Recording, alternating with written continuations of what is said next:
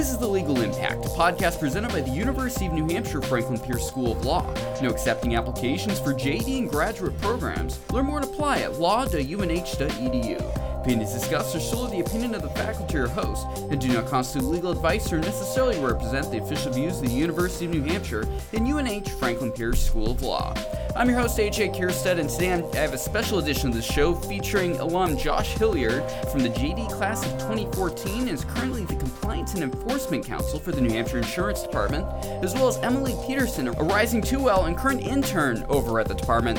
Thank you both for joining me today. Like, I, we've always had a big focus on the show in the past where um, hands-on experience is key in order to really be successful after graduation. We have a great con- uh, career services office, great legal residency program, and we love highlighting people out in the field. So it started off with you, Emalee. I mean, how did you hear about this kind of unique opportunity, and what led you to select this for an internship? Yeah, so I applied through my school's career services office, which is very helpful. Highly recommend going. And I was drawn to it because I have an interest in health law and and this is super related both like with life and health and there's also the property and casualty side.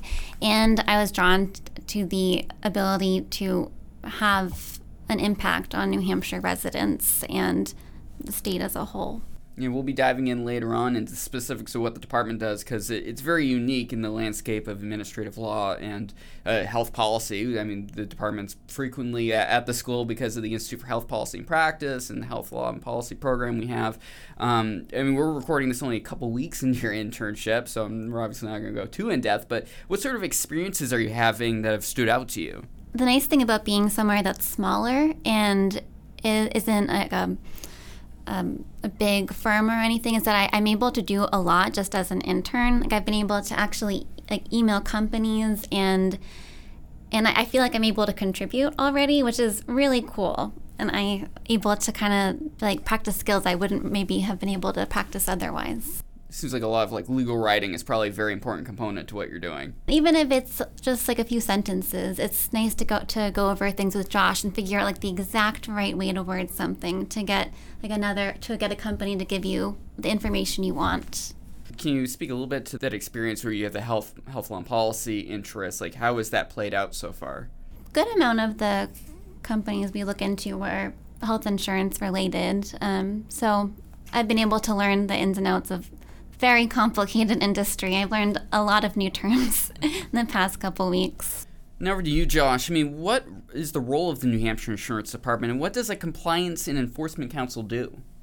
Certainly. So the role of the department is really twofold, as I look at it, both to protect New Hampshire consumers, as well as to ensure a fair marketplace for the insurance carriers that are operating here in the state.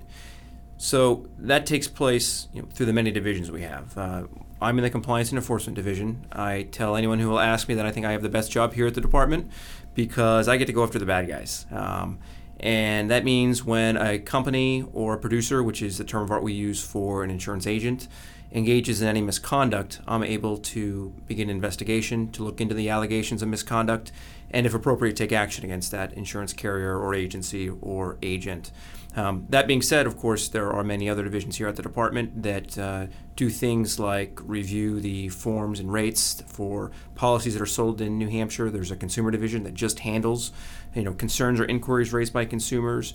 Uh, there's a tax division that, you know, makes sure as we levy appropriate taxes against the insurance carriers that operate in the state. So, uh, all told, there's I think it's more than 70 employees here at the department, uh, covering really the gamut of, of anything related to insurance that touches the state. Um, but again, as I said, I think I get the best role. Yeah, and there's so many different types of insurance that are entailed with it. Like, what what are some of the like I don't know whether it's products or silos of law that maybe are really important when it comes to you as enforcement counsel? Sure. So, um, as you identify, AJ, there's a lot of different products, um, you know, that run the gamut from property and casualty products you think of like a home or um, auto policy, as well as, of course, life and health, life insurance, annuities, health insurance, um, and you know, we look into any of those, of course, any of that type of insurance. We also have jurisdiction over some things that get you know a little bit beyond what you'd think of traditional insurance, but like warranty products, home warranty, auto warranty, cell phone warranties, things like that are actually regulated by the department as well. Um, as to you know specific areas of law, you know particularly to administrative law we practice here. It's uh, we're, we're not in a courtroom. We all have administrative hearings to you know adjudicate the issues that arise throughout uh, an investigation. Um, that being said, courtroom skills are very important. I, I was lucky enough uh, that in private practice before I came to the department, not only um, was I involved in many administrative hearings, I, I got to take place, I got to take part rather in uh, some trial work as well, and you know both of those are really same skill set and, and critical to apply to the investigations and the hearings we conduct here at the department. And when you think administrative law, there must be like countless silos when it comes to things that could cover. Obviously, here you're you're doing insurance, but I mean there must be lawyers at all branches of state and federal government to do these sorts of things, uh, depending on what uh, department they're in. Certainly, I mean state, federal, and you've got to think as well as the the, the private practice uh, attorneys that engage in this. You know, to give you a little slice of, of my career before, and another way you can look at administrative law is, of course, there's a Department of Labor right down the street uh, from the Department of Insurance, which uh, engages in you know hearings weekly with workers' compensation or wage and hour hearings, and there are attorneys that, that really you know specialize in that on both sides, both those representing claimants and those representing companies.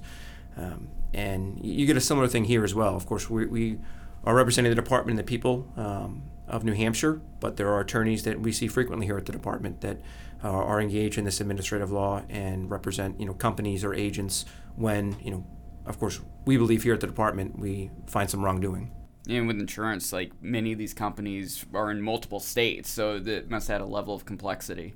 It does, yeah. Uh, you know, it you're situated in an interesting position with insurance because insurance is regulated almost wholly on a state by state jurisdictional basis, with there being some, you know, federal oversight, though it tends to be quite limited. With the caveat that, of course, it's less limited in the line of health insurance, particularly since the passage of the Affordable Care Act. Um, but beyond that, it's almost entirely a state by state, jurisdiction and um, oversight by each state's insurance department. However, that said, there are of course resources that branch across those jurisdictions, things like the NAIC, the National Association of Insurance Commissioners, which provides many um, tools and resources that allow the states to coordinate their efforts given that, as you identify, AJ, there's, you know, of course, most of these companies, many of them, operate across state lines across the whole country. And though they're regulated in a way sort of piecemeal, there needs to be some sort of coordination of efforts and examinations and investigations of these companies to make sure that they are operating, you know, cleanly across the country as an administrative agency that works under the governor's office, uh, something that has been surprising for me to learn about is the amount of kind of advocacy work for the industry and consumers that you do over at the state house as an office.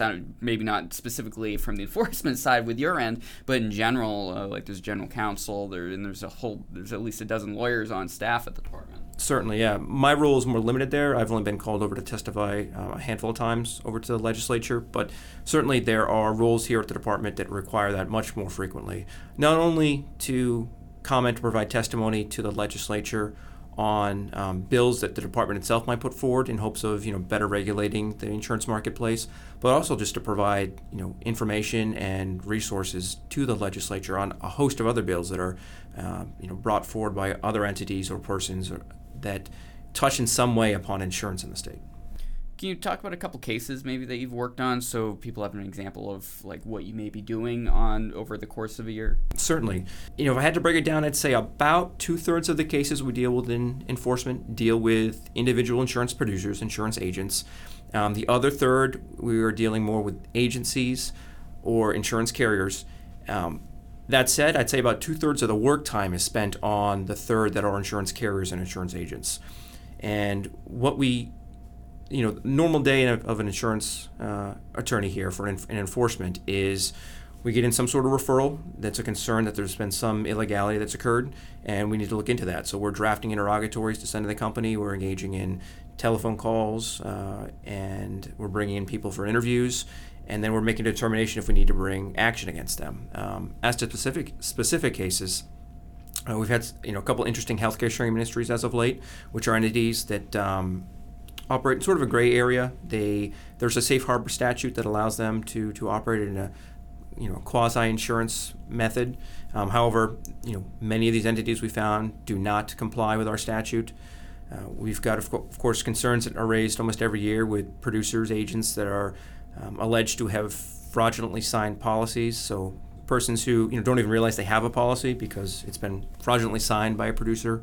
Um, every once in a while, you know, if you've got concerns where money's being funneled in ways it shouldn't, uh, that it's not being paid promptly, though it's to a carrier, though it's being you know, remitted appropriately to the insurance agency. Lots of concerns about mismarketing of products, uh, and that runs the gamut. It, it, tends to be life and health more frequently with those sorts of issues, but you know we can also see it in P&C.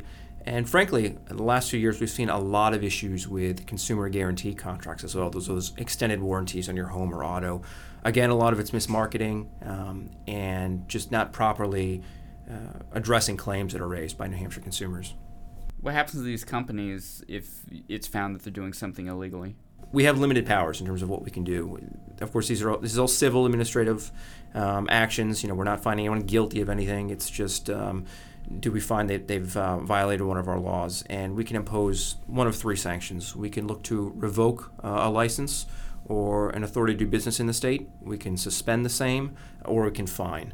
Um, and our fining authority is you know $2,500 per violation in most of our statutes, which you know at first doesn't sound like much, but then of course you have uh, let's say a producer who has you know fraudulently signed people up a dozen times. I mean you're looking at $2,500 per um, each time they did that. You have a company that has sold a policy in the state that was not approved and would not be approved in the state, and again, they sold it 100 times, 2,500 per starts to add up pretty quickly. Um, we most often, you know, assess fines and um, work with a company if we think, you know, we can more or less, I would say, rehabilitate them and work towards coming into compliance. And, and on the other hand, if we think there is a violation of law that cannot be cured in that way, we look more towards a revocation resolution on our end as well. While I said, you know, there's a lot of um, litigation skills that are used in terms of really discovery and engaging in investigations and preparing for hearings.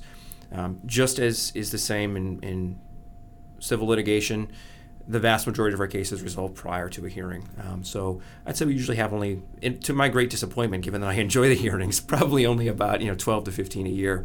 Um, I would honestly would like more, but it just so happens that um, the vast majority of our cases, I'd say you know greater than 80% of them um, resolve via consent order or settlement with the company or individual as a means to both cure the, the violation of law we see and to assess an appropriate penalty. So, what do you think, Emalee? Like, is this something you're going to want to do going forward, or is this going to be another tool in the toolbox that uh, makes you a little more aware of the industry? I'm not sure, to be honest, where I'll end up post graduation, but I'll definitely take some of the components with me regardless. I'm, I'm even more interested in insurance after being here for a few weeks, which I didn't think I would be interested in insurance, but it is actually a lot going on. And uh, just the skills I learned too. Um, I think the the writing skills, the just having confidence in myself is a learned skill that I've I've had a chance to improve upon here. And yes, there's a, a lot of things I'll take with me, regardless of where I end up. All right, thank you so much to alum Josh Hilliard from the JD class of 2014, current compliance and enforcement counsel for the New Hampshire Insurance Department, and Emalee Peterson, a rising 2L and current intern over the department. You can learn more about the New Hampshire Insurance Department at nh.gov/insurance, and it will say that there are many insurance departments across the country. If you want to learn more about this very unique experience that Emalee's able to have here over in New Hampshire. Thanks for listening to Legal Impact, presented by UNH Franklin Pierce School of Law. To help spread word about the show, please be sure to subscribe and comment on your favorite podcast platform, including Apple Podcasts, Google Podcasts, and Spotify. Get the back episodes of the show and podcast links at law.unh.edu slash podcasts.